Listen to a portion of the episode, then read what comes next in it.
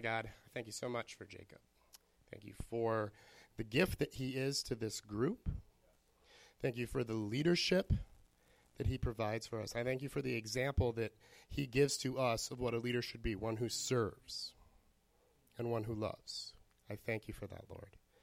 I pray that you would bless him tonight, give him peace right now, and I pray that uh, you would allow us to open up our ears and open up our hearts and listen to what you have to say through him. And I know that you're going to work powerfully tonight and move in our hearts and touch our lives. Thank you, Lord, in Jesus' name. Amen. Do you want to hold it or do you want to have it on stand?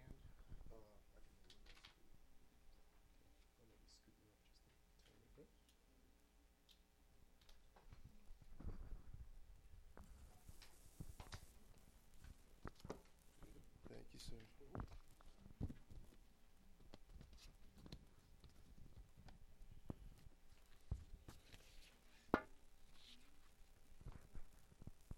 Sweet. Um, first of all, I want to say you guys are awesome. Thank you for all the birthday wishes. Seriously, I've been super blessed. Um, it's been super cool. I love all you guys. Um, uh, for those of you who really don't know me that well, my name is Jacob Bagul. I go by Jacoby or Jacobus or anything that starts with the J, really. If it's out of the park, maybe talk to me about it. But after that, we're all good. Um, personal things about me I love apple crisp. Uh, it's one of my favorite fall time desserts. And actually, my mom's making some for me tonight, so when I get home, I got a little something cooking up. So my taste buds are ready. Yeah. Uh, yeah, cinnamon apple. Yeah. Yeah, and there's apples upstairs, so I can take some to go. Um, uh, yeah, really not too exciting. I like to stay in a lot. Don't really like to go out. Oh, 21. Yeah. So, yeah. So, um, yeah. Uh, that's just kind of a small introduction. Oh, I also like dogs and cats and all that other stuff. I always told my parents just to rile them up that I wanted something dangerous, like a like like a little lion cub or like a rhinoceros. I was like, I can just ride it to school or something like that. And then I saw like all those National Geographic specials of people who keep these like dangerous animals as pets, and they like lose an arm or something or something crazy like that. So I was like, well, maybe I'll go with something smaller. Yeah, I like hedgehogs. Those aren't dangerous. So, um, sweet. So that yeah, just a little bit about me. Um, tonight I'm just gonna share my testimony and wrap it in with a few other things, um, which I'm super excited to do. So, uh, to start things off, I grew up. Uh, well, me and my sisters are adopted from Fort Worth, Texas. Um, if, if you like barbecue, go to Texas because they will hook you up. Rib capital of America. I don't know if that's true, but that's what I like to call it. Um, and yeah, so at a really young age, I was adopted right after birth. Um, my parents uh, were living up in Minnesota, so they brought me and my sisters up here after adopting us. Um, and uh, grew up in Coon Rapids, um, which is probably 25 or 30 minutes north of here, and then kind of that Anoka area, for those of you who are familiar with it. Um, really, from a young age, um, I was just living a normal life growing up. You know, in the early stages of after I was born, um, uh, it was things were going well. You know, uh, just the normal actions, school, after school activities, um, until one day I had to do a presentation. Um, and someone had, I was like, oh, it's going to be so cool. I'm going to be able to share that I'm from Texas and all these really cool things. And uh, I remember it was in Miss Johnson's second grade class, and someone asked me, how does it, how do you feel having parents that are white? And it had never really occurred to me. To, to me, they were just my parents, you know. I lived with them, ate with them. Um, it was normal life. And I was like, huh, I don't really know. you know, what that feeling, I, I never really thought about it. But as I started to process it and as I started to think about it, it became a reality is I did stick out when I went out different places, me and my sisters. And, you know, we did have people come up and ask and say, oh, we think it's so wonderful that, you know, your kids are adopted. Uh, and we're so happy for you. And my parents were like, oh, thank you. That's great. That's great.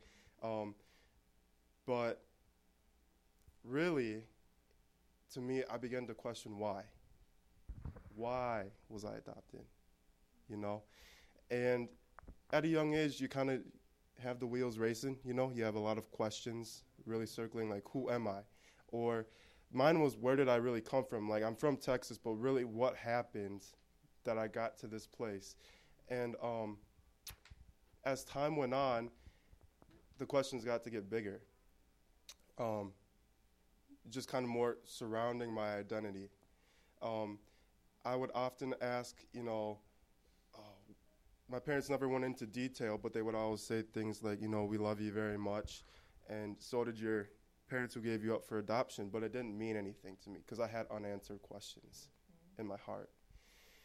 And it, I didn't know it at the time, but that little piece of identity that I had known myself to be all my life leading up to that point was completely destroyed and shredded.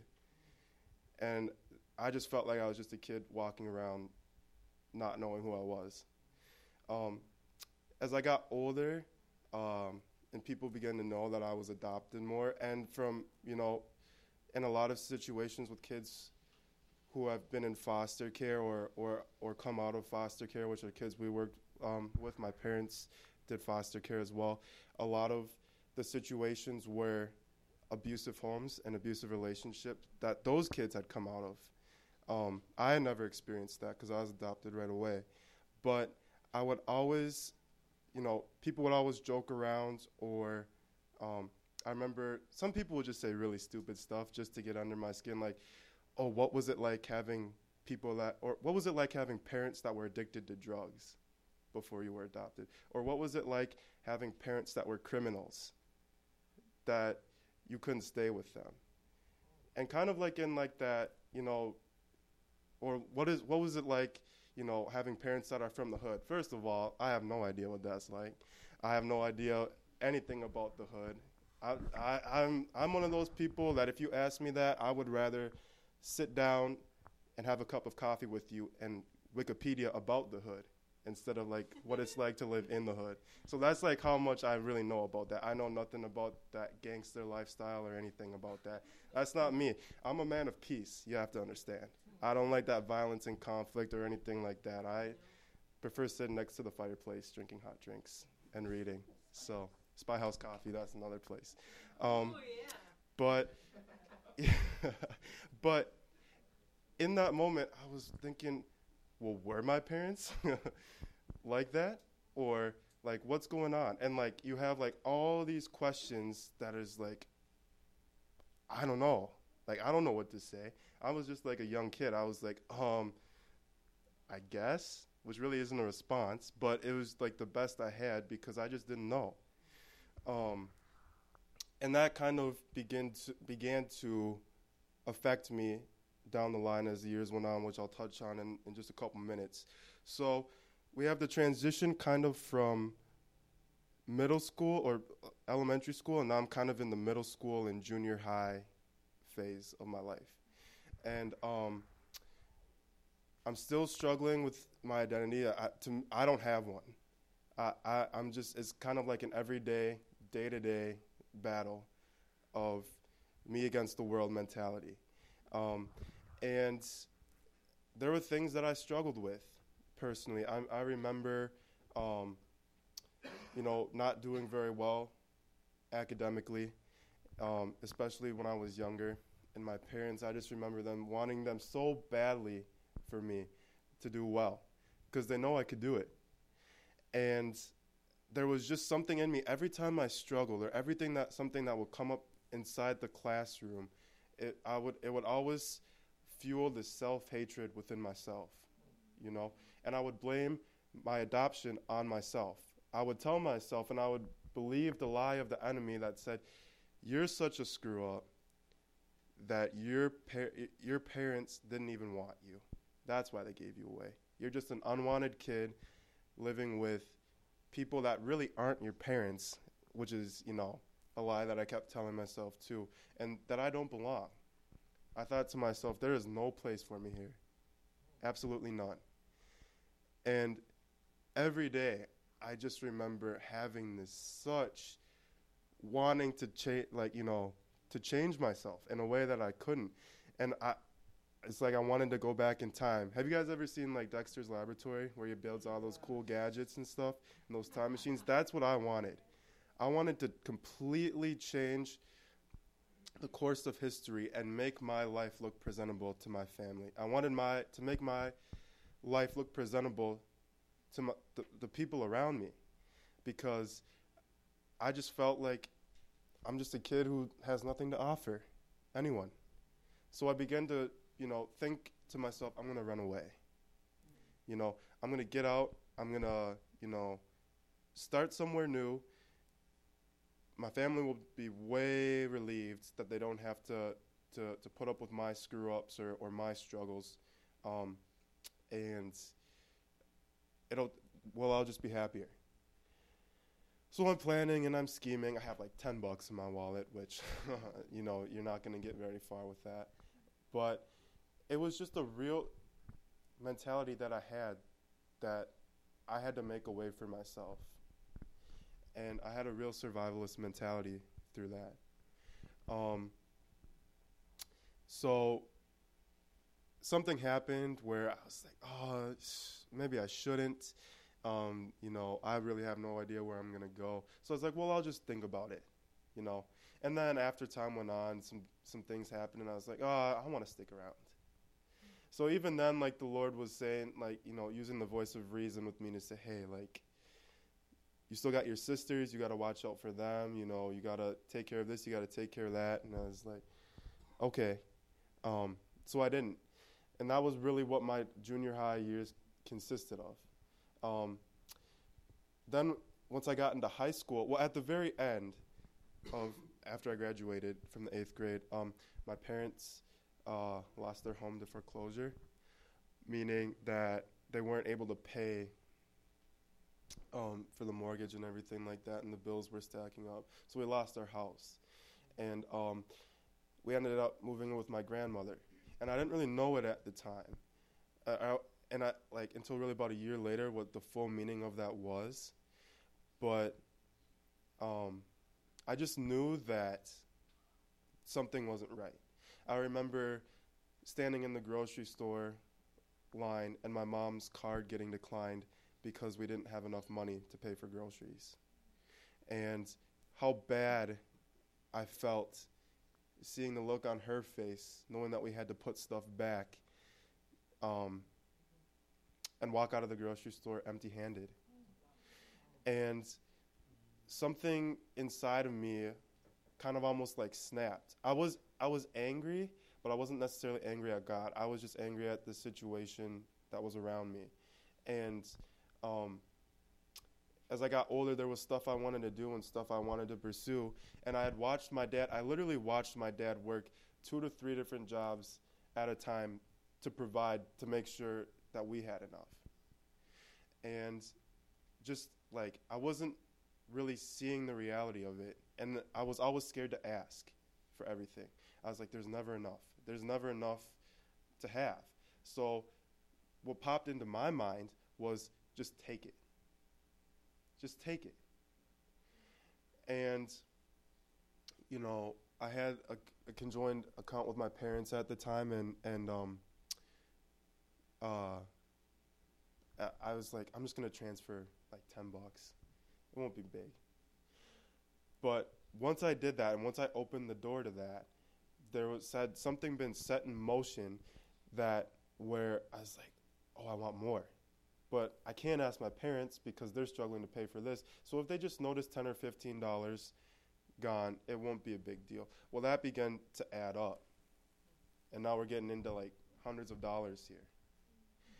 And I got caught into that with my grandmother as well because she was so generous. If you guys haven't met my grandmother, it's literally sweetest person you will ever meet. Like seriously, if you you'll come over on a regular night and she'll set up like the tables buffet style and we will feast. I kid you not. Like that's just the kind of woman she is. And um but even even her and the generosity and the grace she had shown me, I would find myself taking 5 or 10 bucks. And I was living really selfishly because of a need that I felt or that or, or that I wanted. And one of eventually I was caught, and um, let me tell you, it was not a fun day at our house when that happened. Um, but all through all that, and that time of of doing that, and being disciplined, I thought to myself, why did I screw up so bad? I'm such a failure. Like, I just totally screwed my parents over. I screwed my grandmother over. Um, there's no meaning to my life because all I do is screw things up and mess things up for everyone else. And as I got to um, junior uh, through high school, I still was struggling academically in some places. Um, I was just making not very good decisions. Uh, I was staying out late not really having I didn't have a like a purpose in my life. I was just kind of living to survive. And just over and over and over again, I would see my friends going around saying, you know, oh, I'm doing this or I'm doing that and my family's doing this or I'm doing that and I was like, here I am as a kid who's messing up inside and out of the classroom and all my friends are off doing these great things. And one one one day I was just sitting there um and I was like, "You know what? I've gone through so much crap. My parents, I've put them through enough. Teachers don't really respect me as I think they should. I'm just going to kill myself." And so I remember going into the kitchen, and I didn't really know like how to do it. So I was like, "Oh, I'm just gonna take a knife and just slit my own throat." And I was like, "It'll just be real quick, and the pain that I'm feeling on my heart and on the inside of me, it's just gonna completely go away, and I'm not gonna have to deal with that anymore." and I won't have to worry about being such a failure to my parents. I won't have to worry about just being the screw up to my friends. Um, and there just won't be any need for anyone to do anything for me anymore because all I do is drag people down. And just the lie of the enemy that had circled over and over and over again in my life was just like building up. And it was like almost like it's like my throat or my mouth was open and like he was like force feeding these lies like down like into my being just kind of saying like you're not this. All you do is mess this up. You're not that. All you do is screw that up. There is no reason for you to be alive right now. What are you waiting for? Your parents won't care. People might be sad for a little bit, but in the end, they'll forget. And that was the lies that from the enemy and the lies I told myself really all through high school. Like on the outside, I looked like a kid who was who who got along with people. You know, in high school, like I, I was on homecoming court, I was on student council. Um, but inside, I was a broken kid, crying out for help. And I just remember different nights standing in front of the knife drawer at 10 o'clock or 11 o'clock at night, getting ready to take my own life. And someone, something in my mind was like holding me back and um, either something would happen, like one of my parents would come upstairs because they were downstairs, or I would just be like, "Oh, I'll, I'll just, I got to plan better. I'll do it the next night." Um, and so, like night after night, I was like planning and scheming, and something else would happen, and like I would be like, "Okay, now for sure, I'm gonna do it." And I just remember, like, the repetitive cycle of weeks of that happening and um, just remembering just the, the sense of the, the feeling of not self worth I had worth I had and the feeling of hopelessness that surrounded me. And one night, and I really believe that this is uh, the turning point that really, you know, changed things. Um, I had always really experienced the Lord in different ways growing up, in just different kind of you know encounters and, and dreams and visions. Um, but one night I was lying in my bed, and I just heard this voice, like this really faint whisper, and it was like Jacob. And I was thinking to myself, okay, no one's out in the hallway, and all the lights are off, so I just was like, okay, whatever. And um, I thought my mind was almost playing tricks on me in a sense, but then I heard it again, and it was like Jacob, like this really faint whisper, and I was like, I didn't even say anything, but I knew like the Lord, and it, he had He said to me, "Do you not see the value that's in your life?" And I was like, "Whoa." like okay and just him saying do you not see how much you're loved by me and how much you're loved by your family i was like huh. So that was that night and i went to bed. I didn't pray or anything and i was like okay but it made me think. And like um the next night uh my mom sat down with me and she's like, How are things going? And something like almost in me like rose up and just everything poured out. Just like all the struggles, like all the pain, all the hurt, all the brokenness that I had been feeling the last however many years, I just cried out and said, Mom, this is what I'm going through. Like, this is what I'm struggling with. I need help. I need salvation from my own destruction. And she was like, wow. And we sat there and we just cried. No words were said. Nothing was, why didn't you tell me sooner? It was, we just sat there and we wept. And after that, we prayed some prayers of, of just deliverance and, and inner healing. But it was a changing point. It was a turning point for me. And I knew that the Lord was there and he was there on my behalf. He was there because he wanted a relationship with me. And up until that point, I had known who he was and I had, you know, been to church and I had been to spiritual events and conferences, but sitting that night um, I think it was in spring on my parents' couch. The, literally like months before I was graduating high school. It's like I said to myself, I want to be alive on the inside. I don't want this pain. I don't want this confusion. I want to know who I am. And I just remember praying to the Lord and just saying to change me, transform me, come into me, and make, make your presence known in my life because I have nowhere to go. And I felt like I had no one to turn to until that incident happened.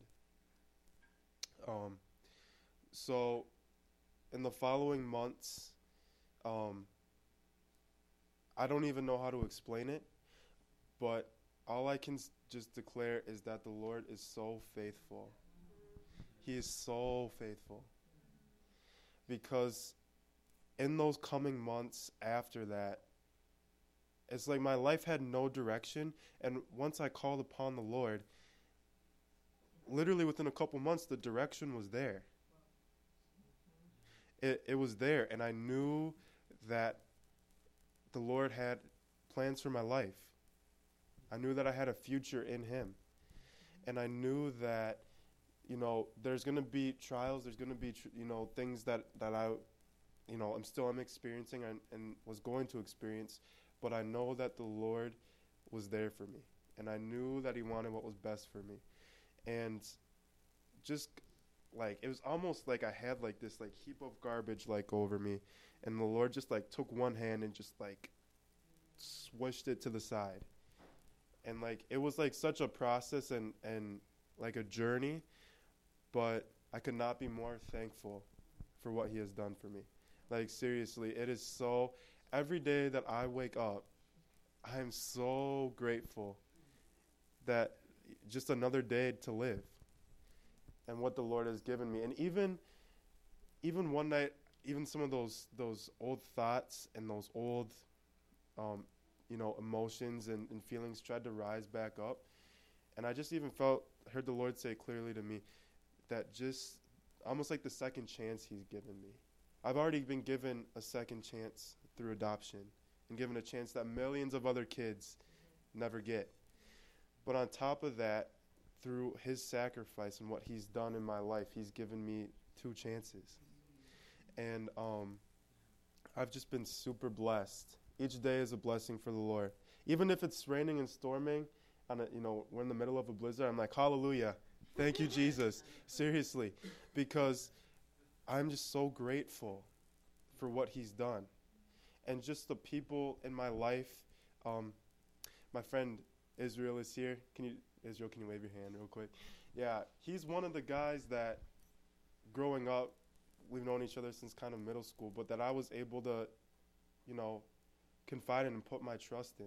You know, that the Lord, I really believe our friendship is something that the Lord has set up because I really consider him like a brother. And, um, but it's just, it's cool to see how the Lord placed certain people in my life to speak into who I was, even when I wasn't really believing it. There was a man named Joey Stantz. I don't know if you, if you guys know him, but I just remember um, him reaching out to me and like constantly like speaking into my life and encouraging me.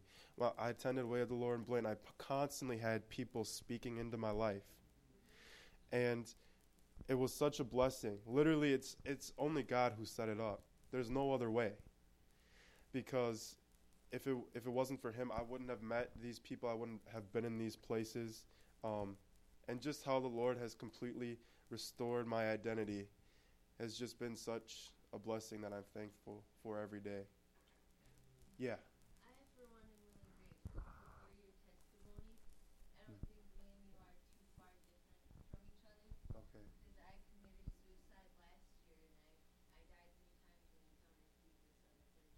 hard at wow.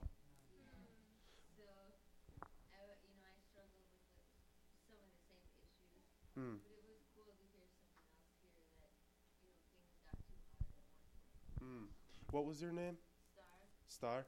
I'm happy you're here. you. Seriously, praise God. Yeah. And your daughter too. Thank I don't. you. Yeah. Um. Yeah. So, I just want to, you know, declare who God is. Just in my life, He is totally the joy of my salvation. All my strength and all my hope is in Him.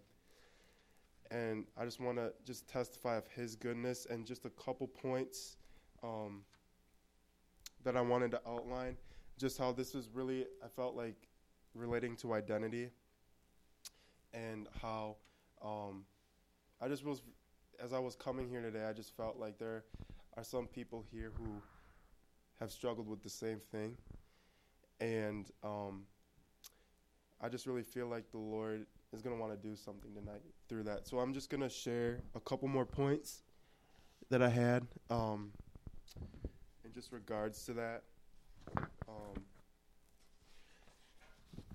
and just even as I woke up uh, this morning, I just even felt like the Lord was saying to me, um, I just felt like this peace, you know, and and this uh, this joy this morning, and um, people had always been, you know, telling me like this the last few weeks, like, oh, what do you, what do you want, you know, for your birthday? Like it's coming up. Like what do you want? Like what do you need? And I couldn't think of anything, but just even thinking today, I am so grateful. It is so good to be alive. Seriously, it, it is. And, um, you know, what I've really thought about is that material things are nice. They're nice to have, and and uh, they're nice to receive. but God has restored something in me that no gift or no material item can ever re- replace. And that's and that's an identity in him. And so this today I was just um yeah, I just feel all warm and fuzzy like a stuffed animal. But yeah. Um I just wanted to share uh one quick thing. Um You okay? I'm fine. Okay. Yeah. Um, just a couple of points that uh, I really felt like I have a heart for just reaching out those who are that are lost and broken and going in similar positions, and I feel like um, there's just some a couple of words of encouragement that the Lord wants me to share with you tonight, and I just felt like the Lord was saying to say tonight that for those of you feeling that is that um, He loves you and He's invested in you. And um, it's because He cares about you and He believes in the plans for your lives and it, it, that you're so worth investing in. And I was just even thinking about today how um, different uh, people through Scripture that came to mind. Um, I was reading about, you know, uh, uh, David and how just the whole sequence of events leading up to, to how he even became king. But the one that stuck out to me was um, when just going to fight Goliath. And just like what he would have thought to himself is if you could even picture what it was like for him just saying, like, you're going in to fight this giant. Your brothers are wondering, why are you here, really? this whole army is really kind of mocking you and saying, This is who you're sending to fight our champion. And, you know, David, like the dude, when he says, even in the lines of scripture, I was like, dang, that's so confident about how he's going to conquer this giant. But I often wonder if there's something inside of him that was like, what did I get myself into? Kind of like going in and, and wanting to do that.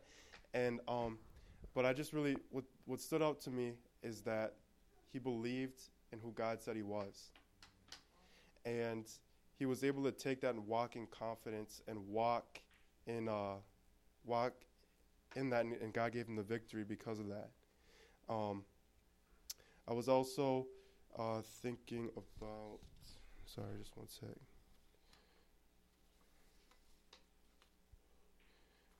Um, just even Gideon, how uh, with the 300 men, and just in in the beginning where um, the Lord's instructing him to do these tasks to you know choose who he's gonna to have in his army, and just even seeing the numbers dwindle down, you know you're going to fight this army of thousands of men, and you have 300 guys. Like me, I'd be thinking to myself, what? 300? is what I have. But he doesn't say that. He he continues to stand on God's, you know, uh, on what God tells him to do and believe the plans that God has for him and his men.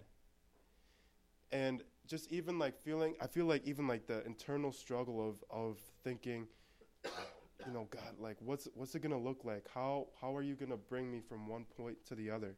You know, but I just really felt like the Lord was emphasizing tonight of about standing on the promises that he has for your life because he does. There's going to be different things that you go through and different things that you experience. Um, but the Lord has called you all for a specific place for a specific time to do things for Him. Um, the last thing is just uh, reaching out uh, to those who are lost and are broken. Um, I just saw, I was looking at some things on the internet, and I just saw every year more than a million Americans try to commit suicide, and 40,000 take their lives. Um, for every one uh, woman that commits suicide, um, four men commit theirs. Meaning, so if one woman was co- to commit suicide, four guys would be successful in their attempt as well.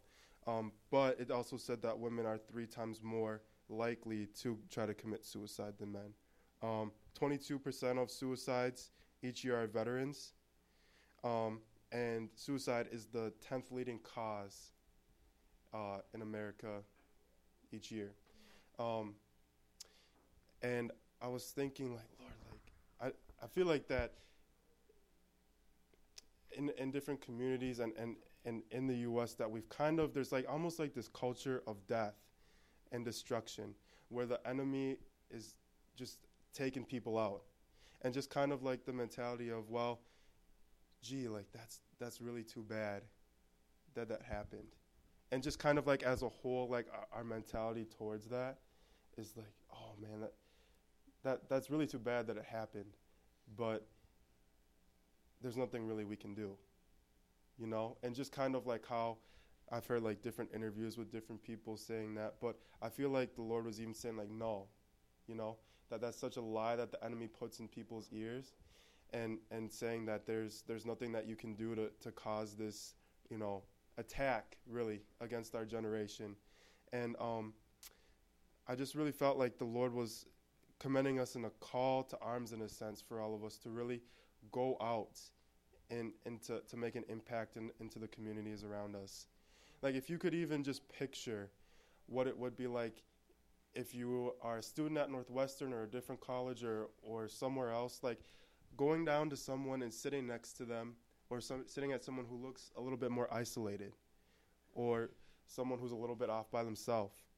Or if it's in your neighborhood, um, you know, having like a grilling night or some way to get people involved in your community.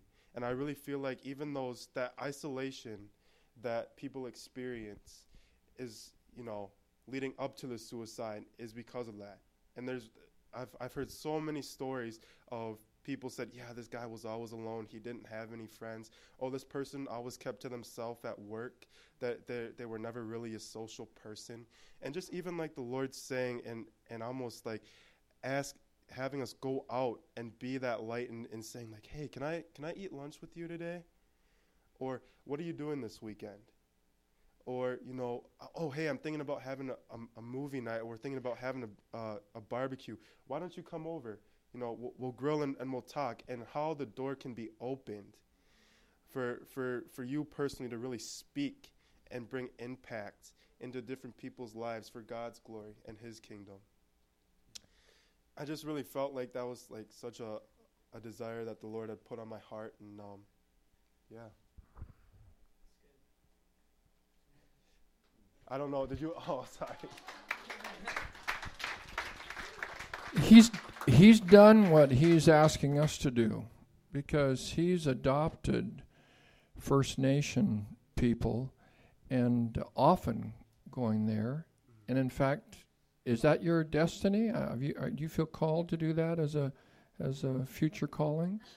Yeah. As a full time call? I think so. Yeah, it seems like it. Sure seems like it. So he's not encouraging us to do something that he hasn't stepped into fully. In fact, he's gotten uh, real favor that uh, many other people older who have been at it a lot longer have not had. You've had you've had them like leaders of tribes, haven't you? That have that have invited you to come back and spend time with them. Mhm. Yeah. So God's really blessed you. Hey, how was it that we did this on your birthday? I had no idea. I had no idea. I think that was God just putting that together, both to really affirm, right? 21, but also to give encouragement to us because some of us are struggling and some of us fight ourselves. So we want to pray together now as a group, but then we'll pray one on one or, or two together. But uh, we're a safe place here, and we're free to share where we have struggles. And here's what I want you to do I want you to just raise your hand if what I say now is true of you, that you're going through something that really comes at you, that attacks you, and it makes you feel sometimes like you don't like yourself, like you struggle to like yourself because of what you're going through. We want to pray for for you. So uh, just put your hand up if that's if that's where you find yourself now. Okay, there's some back there. Tina, okay, Jade, no, Nemo. So uh, want everybody to be touched. Everybody that, with their hand up, keep your hand up until at least two people are touching you. There are a couple in the back. There's some right here, and there are three here. I'm really glad that Tina is here tonight. Tina, uh, do you feel comfortable uh, with me sharing anything, or would you prefer I didn't? I don't have to. What is, you, do you think it is better? Okay. Tina's married, has a wonderful husband, has a uh, wonderful son, and at a time when when things got difficult for her, she she uh, shook, just shook him. We'd understand that, you know, that happens, and somehow she was willing to tell the uh, social worker, the people, and so they uh, have her son now with with some foster foster parents. So so she's separated from her own boy. So that's a tough one. This is really tough. Yeah, good things are going to come out of it. We know that, but it's a really tough time now. So we bless Tina and and uh, Jade is is uh, new to us. We're really glad to have Jade with us and. Uh, whatever your situation is now, we're going to pray for God to show His love. Something shifted for you, and it uh, a new day came, and you began to have hope. You had hope. So let's pray for hope to come to these people. Father, we some of us don't know what it is to live with uh, struggling and trying to trying to have hope and not having hope. We're sorry. We're sorry for these in our midst here that uh, have a tough time uh, feeling hope, have a tough time loving themselves, and they where uh, things have happened in their life, like what happened to Tina or or others here, where it's really hard for them not to beat themselves up. Father, we pray that even as we talked earlier about about experiencing your love, that tonight people would experience your love in a fresh way. Let it happen, God. We can't make it happen, but we can receive it. We can say yes. We can say yes to your love and let it come in. I remember when Karen, after we lost a child at birth, there was a time about eight months after that she kind of opened up her heart to let the to let the love of God come in. And maybe some of you need just to do that, just to open up your heart now. Just say, I, I open up my heart to receive. Lord, let your love now come in. Let your love, let your affirmation come in. God, you were worth, uh, we were worth your dying for. That's something. So let, let your love just pour in to each one of these now. Nemo and Jade and Tina, and Nathan and Star, and any others who are back there who, were, who raised their hand and said, I need a fresh experience. As you gave it to Jacob, would you give it to people tonight? Cause your love to, however, just to trickle down on them.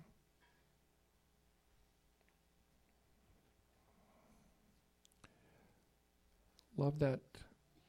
Love that refrain. Oh Jesus, you make all things new. Oh Jesus, you make all things new. Now, if you're near somebody, you go ahead. One or two, you pray. Pray for those that you're close to take some t- moments now.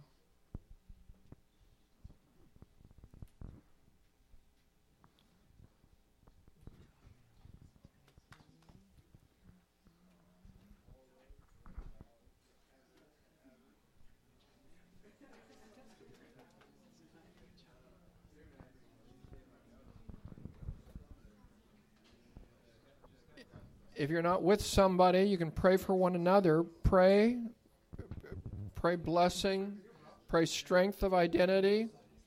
You're sitting next to somebody, go ahead and pray for one another. If you want to come forward and have Jacob, Jacob will pray for you.